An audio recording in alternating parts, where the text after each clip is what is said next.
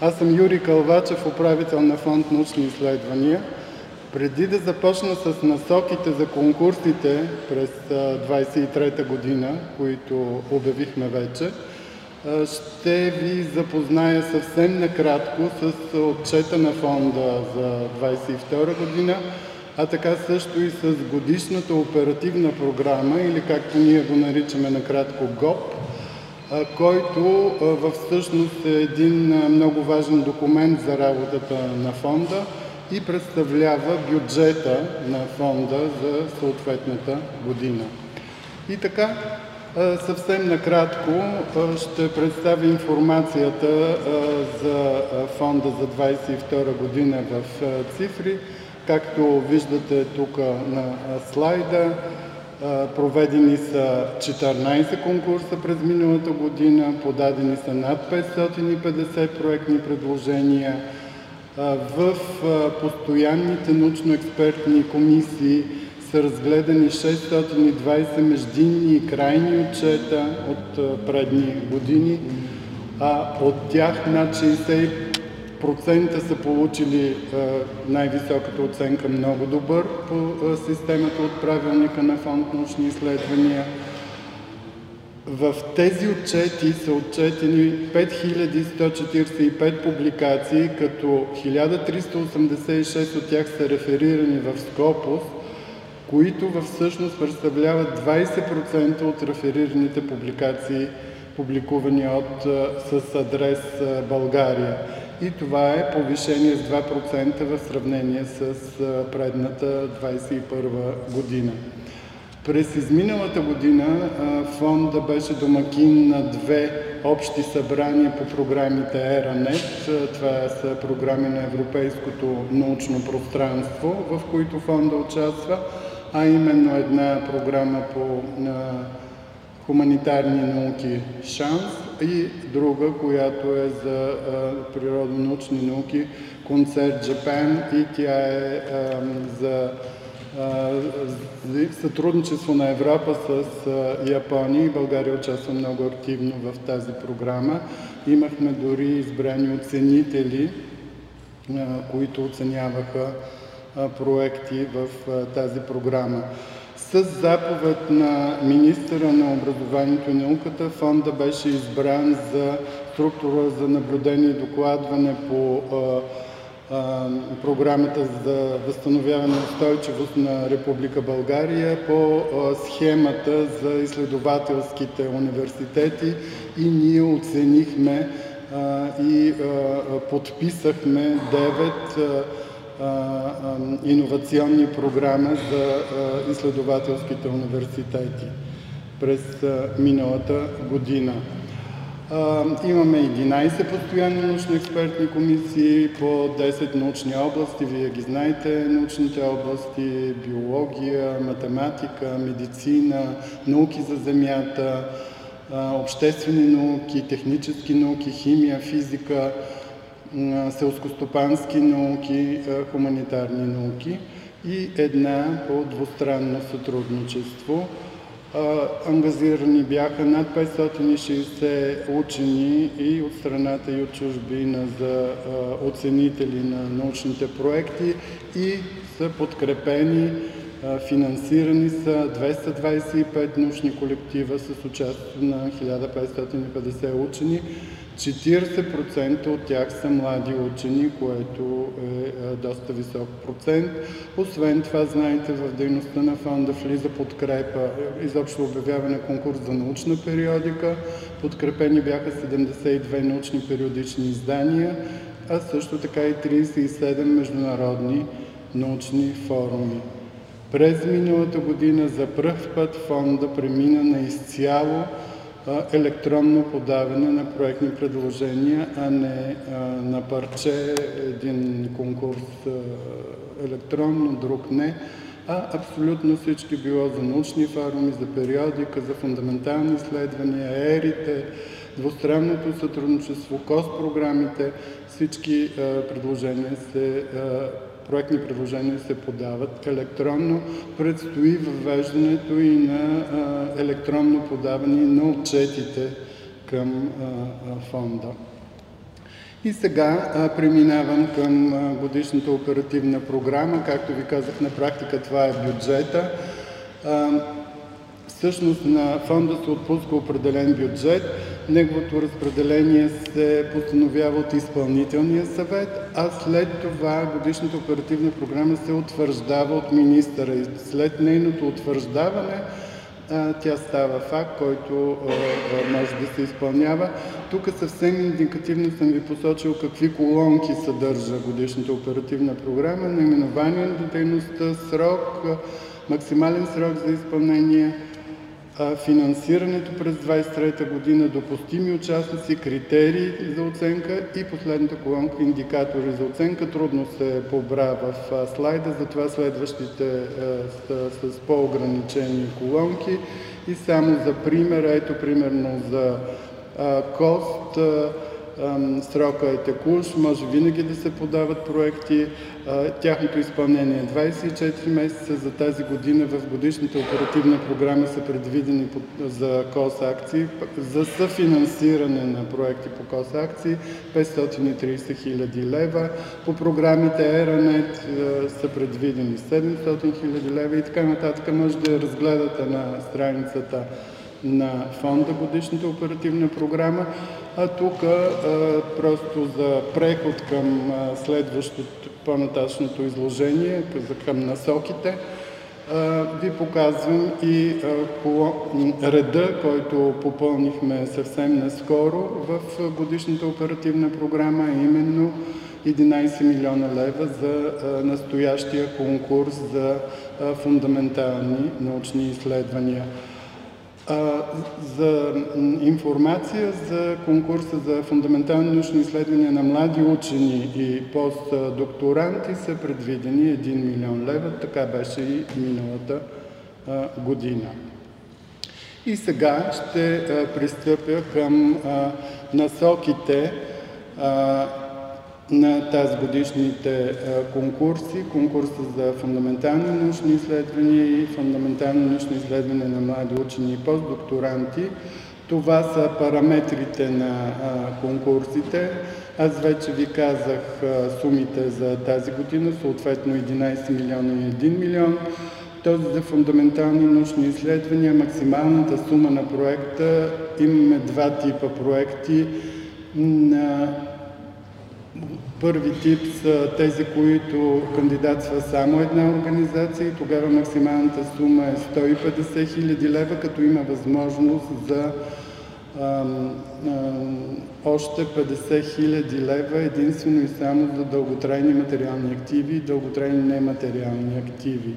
И втори тип, където могат да кандидатстват обединения, базова организация плюс максимално двама, две партньорски организации – там максималната сума е 250 хиляди лева и допълнително могат да се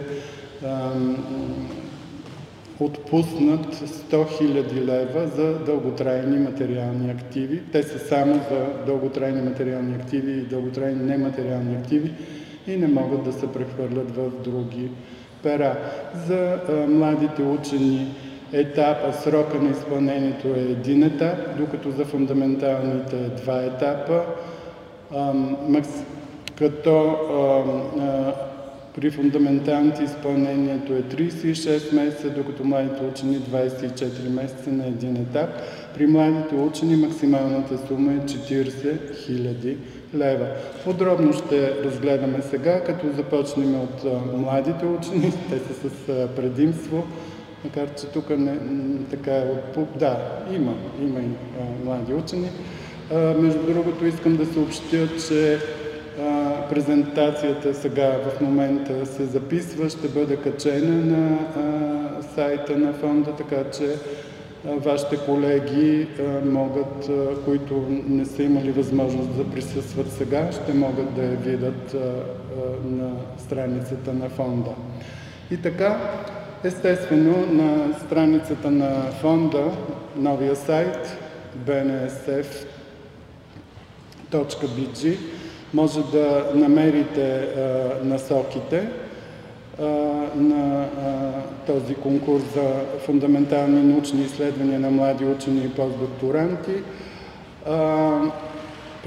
Ще представя общо целта на конкурса, финансирането, всички условия за допустимост, както на екипа, така и на разходите и самото кандидатстване. Знаете, както вече споменах, документите се подават по електронен път на посочения адрес. Това е системата за управление на националните инвестиции СУНИ.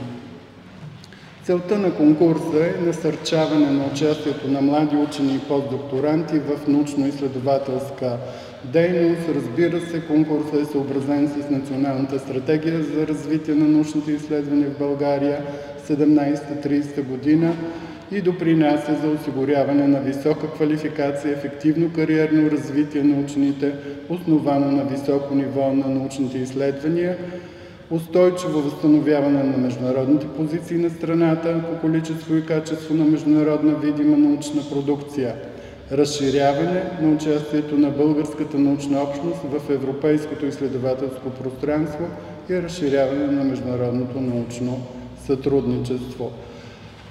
На този слайд са представено разпределението на бюджета по научни области за този конкурс.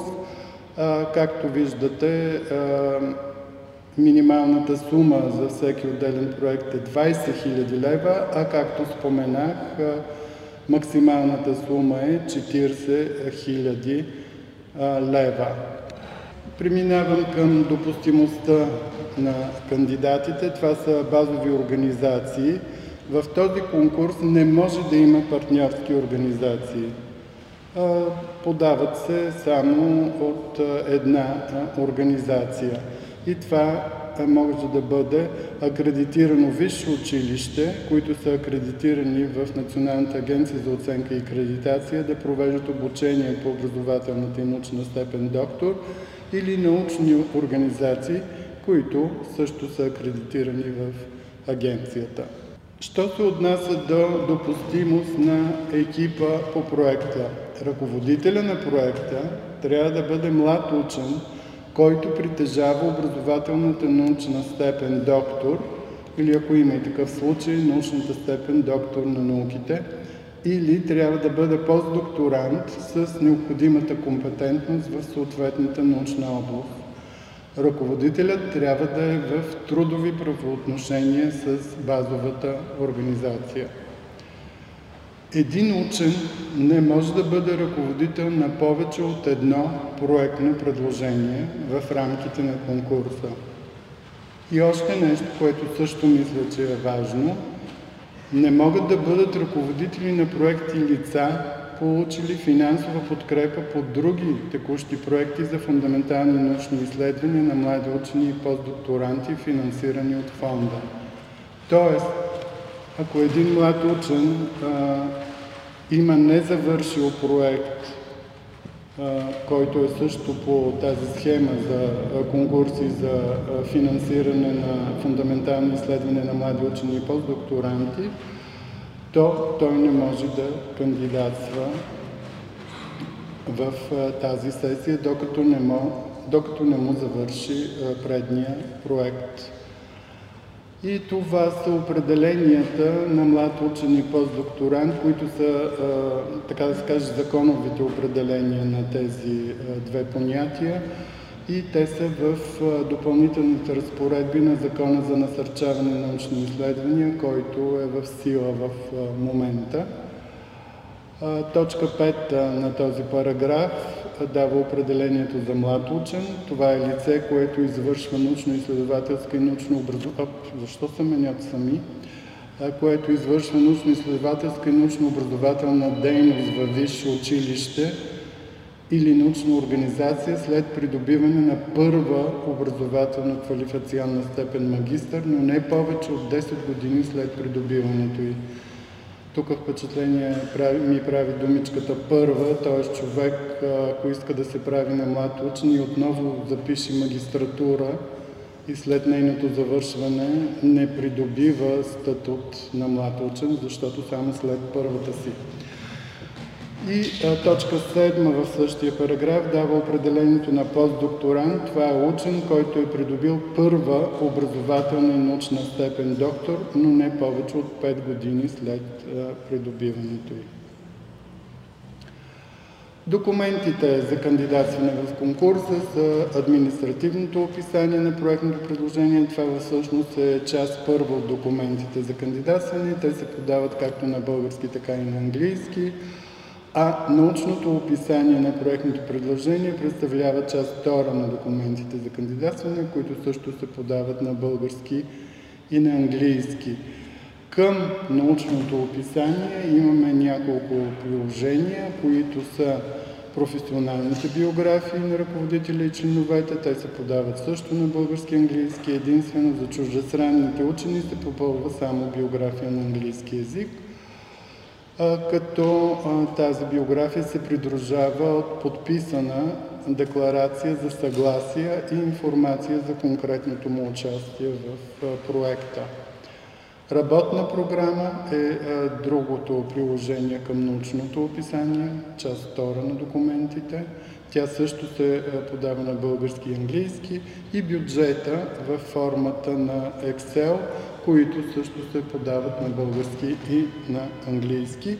И следващия слайд също представ... всъщност представлява а, финансовия план на а, проекта.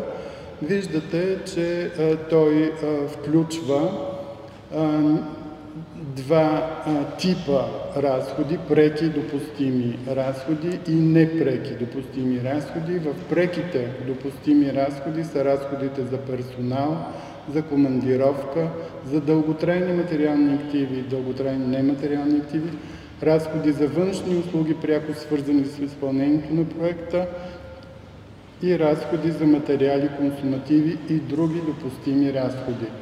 Непреките разходи са разходите за обслужване на проекта от базовата организация и разходите за финансов одит на проекта.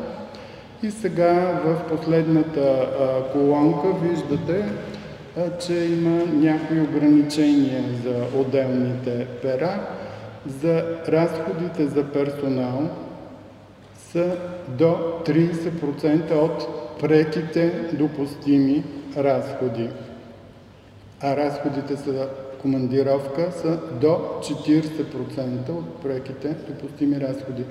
Като това са горните максимални а, стойности, които нали, не е задължително да бъдат точно толкова. Човек може съвсем както пожелая. Това е просто ограничение от а, горна страна на тези две а, пера. По същия начин е и за разходи за обслужване на проекта от базовата организация, те са 7%, забележете, от изразходваните преки допустими разходи.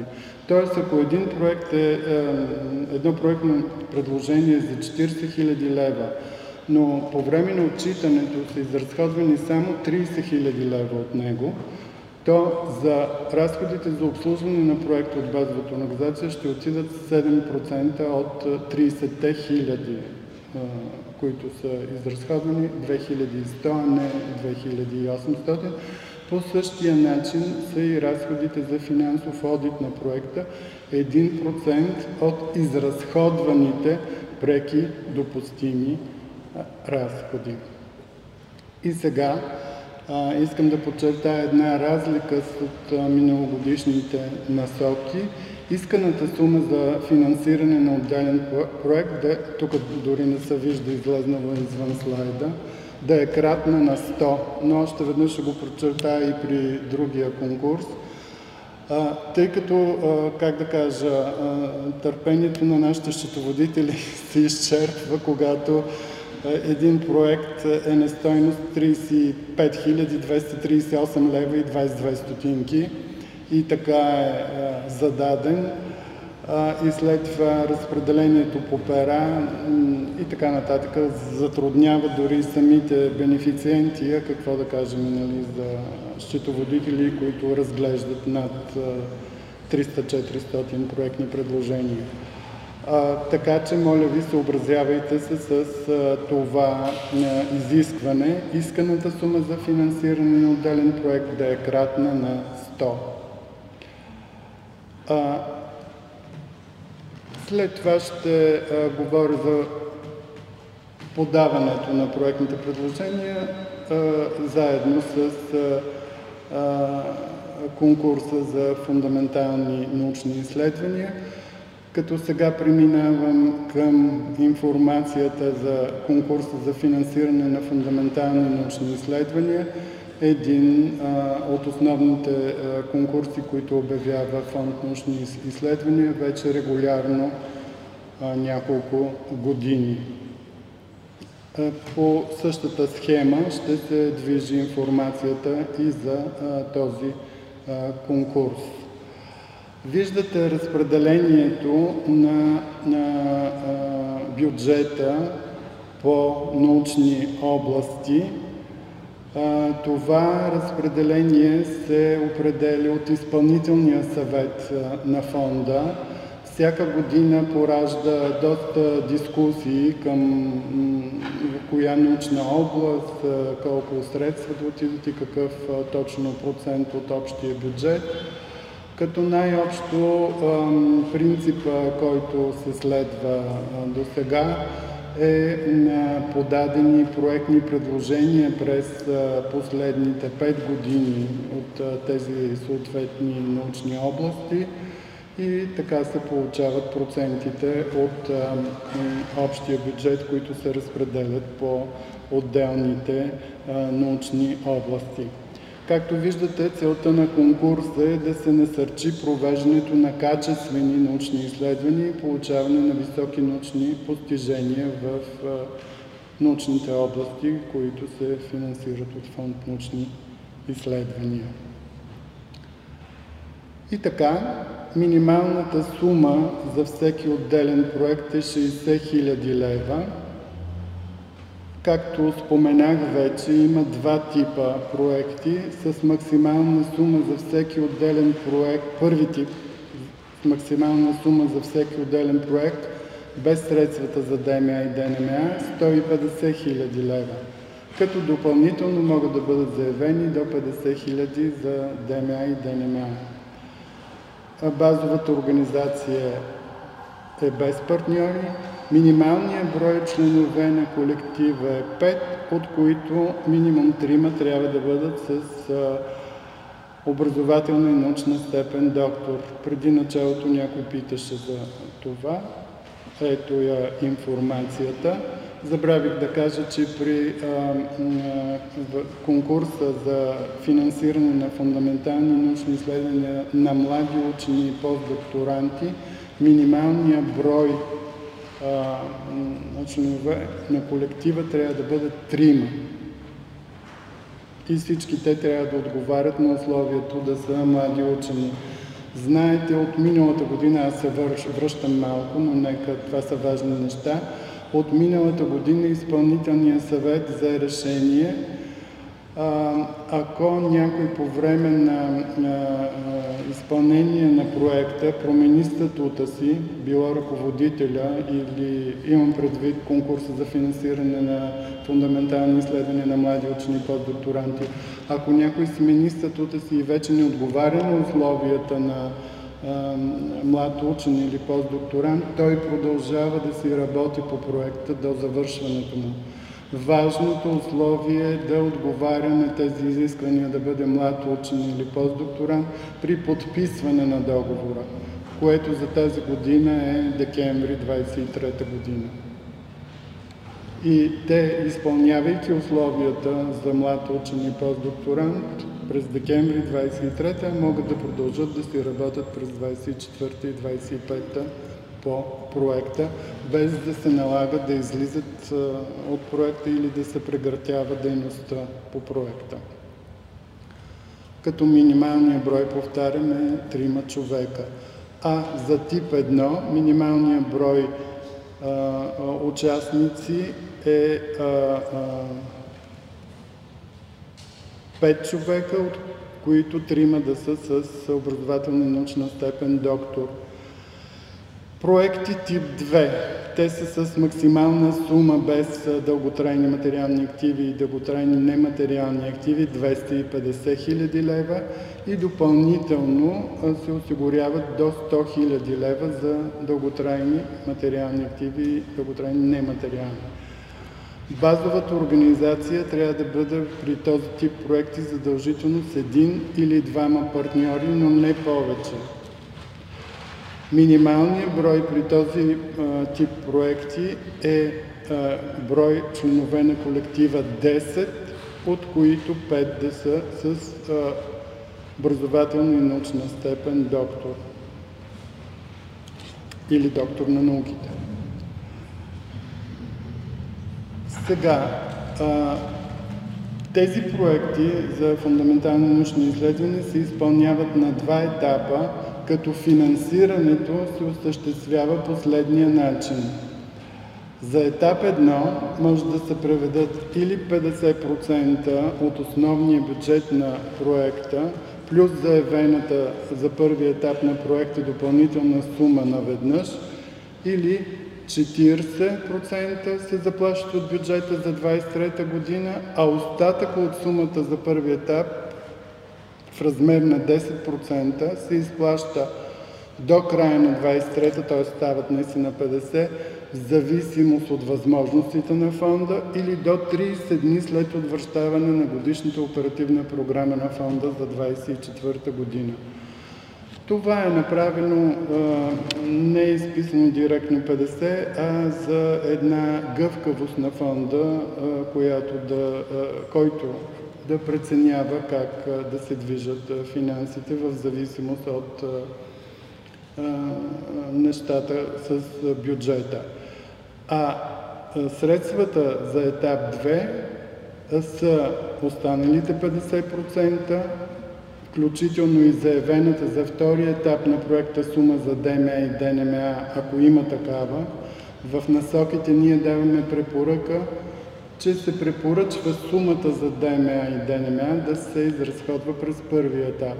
Но може да има условия, да речем ДНМА, това са софтуерни продукти, които да се използват само през втория етап и така може да се остави сумата известна част от сумата и за втори етап. А втори етап сумата се изплаща след приемане на научния финансов отчет за етап 1 и взимане на решение за финансиране на етап 2 от изпълнителния съвет на фонда. Тоест, има условия за да се получат парите по втори етап и това е в зависимост от отчета.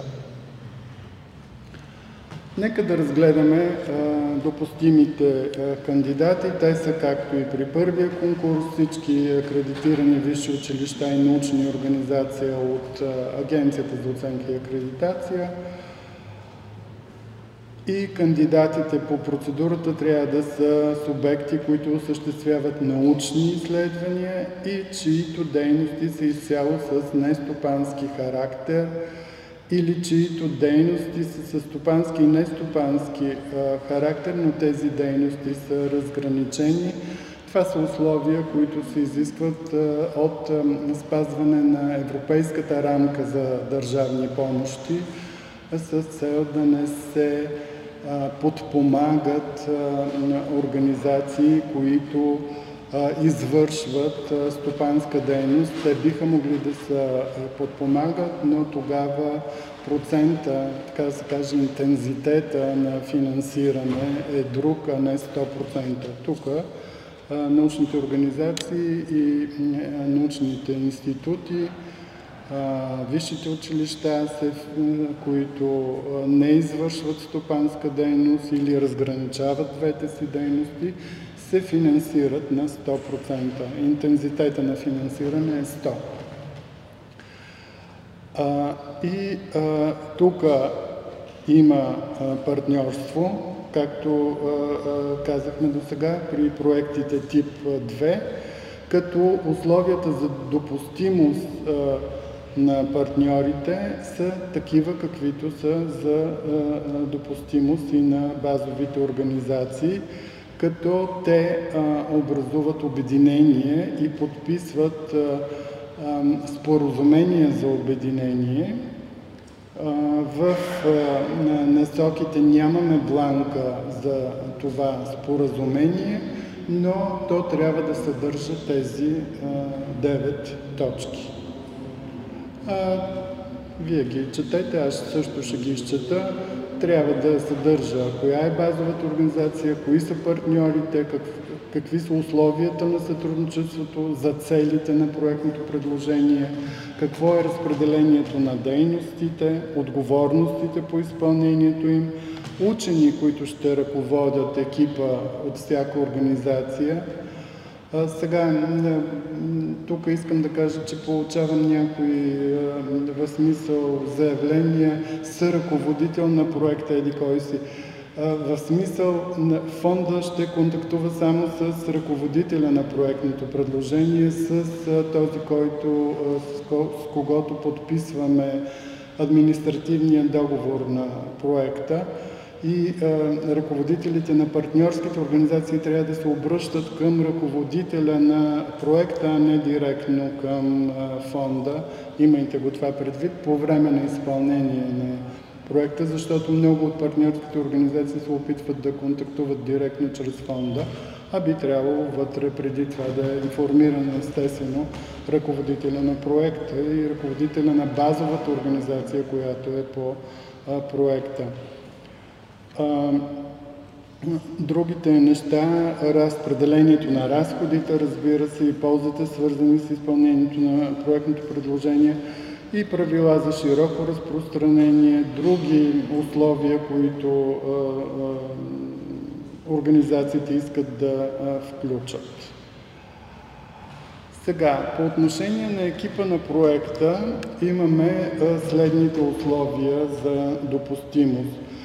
Това трябва да бъде учен, който притежава образователната и научна степен доктор или научната степен доктор на науките с необходимата за успешното изпълнение на проекта научна и управленска компетентност, която се удостоверява с приложената към част 2 професионална автобиография. Също така там има информация за научните публикации, притежение на патенти в съответната научна област. Ръководителят на проекта трябва да е в трудови правоотношения с базовата организация. Един учен не може да бъде ръководител на повече от едно проектно предложение в рамките на конкурса. И не могат да бъдат ръководители на проекти лица, които са ръководители на проект финансиран от фонда по конкурсите за финансиране на фундаментални научни изследвания от предната година. Що се отнася до екипа на проекта, това са също учени с постижения в научната област, което също се доказва с биографии, докторанти, постдокторанти, млади учени, прилагат се биографии, списък на публикации, студенти, участници в научния колектив могат да бъдат и учени от организации, които са различни от базовата и партньорската организация, просто се включват към проектното предложение. Могат да бъдат и учени, които са установени в чужбина, от установени в чужбина научни организации. Това не е пречка и а, имаме а, съответния член в правилника на фонд научни изследвания. Що се отнася по-нататък до всички участници, ръководителя и членовете, не могат да участват повече... А, това се отнася за... Да, не могат да участват повече от три проектни предложения в рамките на конкурса, и за ръководителя, и за участниците се отнася това нещо. За ръководителя не може да бъде ръководител на повече от едно, но може да бъде участник в други проектни предложения, но не повече от три. И участ... те не могат да бъдат и участници в повече от четири текущи проекта по конкурсите за фундаментални научни изследвания, тематични, национални научни програми, финансирани от фонда – това са две национални научни програми, Петър Берон и Вихран. И а, ако а, те имат повече от 4 текущи проекта не могат да бъдат участници в сегашната сесия. Ние имаме списъци и правиме проверки за всички тези условия. Не могат да бъдат участници в проекти лица, които са ръководители на проекти с неоснователно не са представили в срок отчетите си по договори от предходни конкурси или са били ръководители на проект, получил незадоволителна оценка. А освен това има и едно условие а, за а, организации, а, които има издадени присъди, са длъжници на фонда и не са възстановили средствата си. Има и един-два такива случаи, така че те от такива организации изобщо не могат да се подават проектни предложения. Те са уведомени специално с писма, така че някои от тях в последния момент сега възстановяват средствата. Нека да разгледаме и а, допустимите разходи в а, този конкурс, а, като те пак биват два вида, преки, непреки. Сега ще разгледаме преките разходи. Започваме с персонал.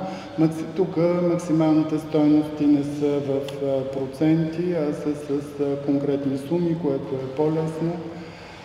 Според мен в тип 1 за персонала е възможно да се предвидят максимум 90 000 лева, в тип 2 до 180 000 лева. Знаеме, вече няколко пъти казахме, че допълнителните средства за ДМА и ДНМА могат да бъдат при тип 1 до 50 000, а при тип 2 до 100 000 лева като те се заявяват допълнително към общата сума на проекта.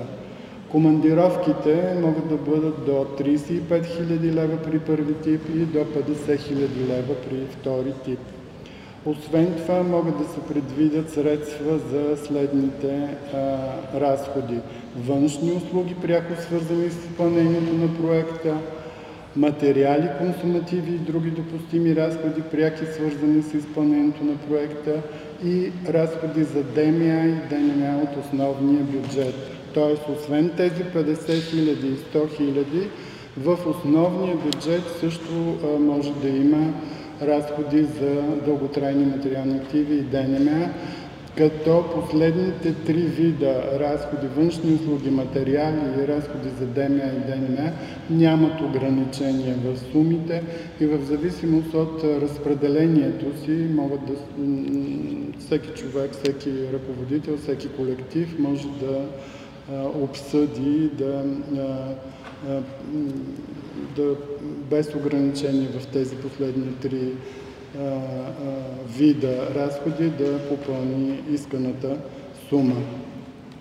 Непреките разходи са отново 7% за базовата организация и партньорските организации, участващи в проекта, но тези 7% отново са от стоеността на изразходваните преки допустими разходи за съответния етап на проекта, като тук се включва и а, сумата за ДМА и ДНМА, а за одита това е допустимо само за базовата организация. Тя е 1% от стоеността на изразходваните преки допустими разходи от целия проект, но тази сума се дава само на базовата организация, защото там се извършва одита на проекта. Това е важно. Тук също се включва в този 1% сумата, която се иска, допълнителната сума за ДМА и ДНМА. И отново, ето го тук, това е изискване а, за е, исканата сума за финансиране на отделен проект да е кратна на 100. Тъй като ви обещах, че ще подчертавам разликите с миналата година, колкото и да са минимални, искам да се върна и да кажа, че долу, тук на последния ред, разходите за ДМА и ДНМА от основния бюджет миналата година имаха ограничение до 30 000 лева и в двата типа проекти. Това ограничение е премахнато тази година. И другата разлика, отново тук на този слайд на последния ред, именно исканата сума за финансиране на отделен проект да е кратна на 100. Примерно 100 200, 120 300, а не 320 и така. Това представлява финансовия план за проекти тип 1. Всички неща, които са представени тук, ги изговорихме вече. Ето виждате, тук са ограниченията до 90 хиляди за персонал, до 35 хиляди за командировки, 7% от изразходваните преки допустими разходи и 1% от изразходваните преки допустими разходи за одит. Допълнителна сума за ДМА и ДНА до 50 000 лева. Максималната сума на основния бюджет е 150, заедно с допълнителните става 200 000 лева. Финансовия план за проекти тип 2 съдържа няколко колонки, освен за базовата организация и тези за партньор 1 и 2. Отново а, говорихме за а, всички а, неща, които са тук. 180 хиляди ограничения за персонал, 50 хиляди за командировка и съответно процентите за базовата организация и за одита на проекта, като одита, подчертавам отново, единствено за базовата организация. Друго, което много често възниква като въпроси в, по отношение на финансовите планове е дали точно трябва да се разделят на две за първи етап и за втори етап. Да, основният бюджет без тези за дълготрайните материални активи и, и дълготрайните нематериални активи, трябва да се раздели точно 50%. Това е отразено в насоките, видяхме го. А, така че трябва да се раздели на две а, а, основния бюджет. Що се отнася до а, допълнителните средства за ДМА и ДНМА, то а, ние препоръчваме те да се изразходват в първи етап а, изцяло, но е възможно и тяхното разделяне. И така, това са документите за кандидатстване.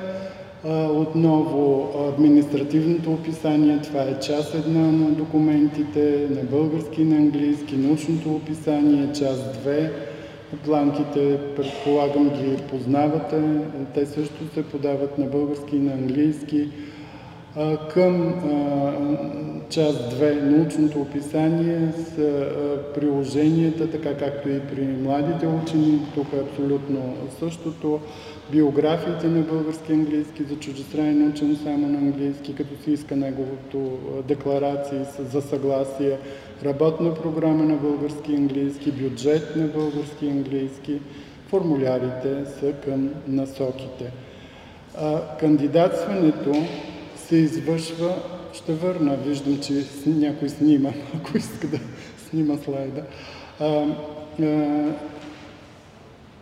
Кандидатстването се извършва електронно. За крайния срок е 17.30 часа, 8 септември за млади учени и постдокторанти за фундаментални научни изследвания конкурса 11 септември 17.30 много миналата година, много неприятни ситуации, като дойде последния ден, като наближи, като стане след обед и вече телефоните звънят, не можем електронно да подпишеме, не можем, е добре. Защо на 11 септември? Защо? Просто в много трудни ситуации изпадаме и ние. Системата се затваря автоматично. а, ние а, не виждаме и не можем да видим какво е работено по системата и какви файлове има. Докато не получите от системата автоматично входящ номер, ние не можем да видим проектното предложение и то се счита за неподадено. Ама, ама аз го сложих, аз го аплодно. Добре, ама ние не го виждаме. Е, докато не се подаде електронно, не се подпише.